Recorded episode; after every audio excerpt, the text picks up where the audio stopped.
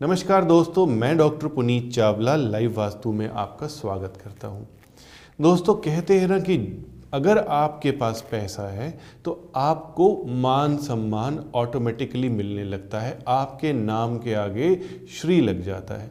अगर पैसा नहीं है तो आप नाम से पहले श्री लगाना पसंद नहीं करते हैं। श्री का मतलब होता है लक्ष्मी, लक्ष्मीवान।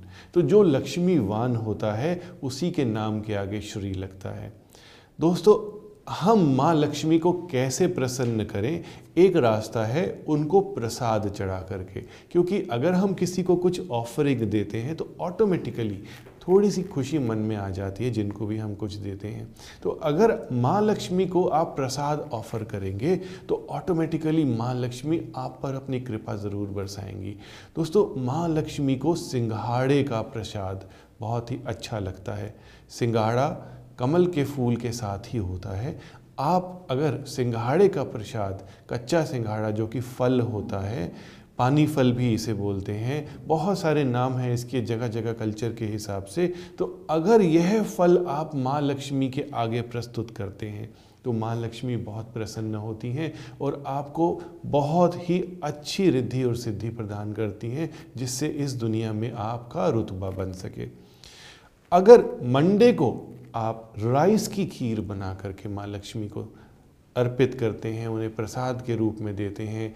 माँ लक्ष्मी का हवन राइस की खीर से बन, बने हुए अच्छे प्रसाद से करते हैं तो भी माँ लक्ष्मी बहुत प्रसन्न होती हैं और आपको ऑब्स्टेकल फ्री मनी देती हैं दोस्तों। आप इन सब चीज़ों को लाइटली मत लीजिए, करके देखिए तब आपको पता चलेगा। मैं आपको बताने जा रहा हूँ कि थर्सडे वाले दिन अगर आप आंवले का प्रसाद माँ लक्ष्मी को चढ़ाते हैं आंवले का प्रसाद तो बहुत ही प्रसन्न होती हैं माँ। आंवले का प्रसाद चढ़ते ही भगवान विष्णु भी प्रसन्न हो जाते हैं और जब भगवान विष्णु प्रसन्न होते हैं तो माँ लक्ष्मी ऑटोमेटिकली प्रसन्न होती हैं। शनिवार वाले दिन आप क्या प्रसाद चढ़ाएँ? बहुत से लोग कहते हैं कि शनिवार थोड़ा सा भारी होता है, भगवान शनिदेव भी होते हैं तो नुकसान ज़्यादा होते हैं शनिवार वाले दिन।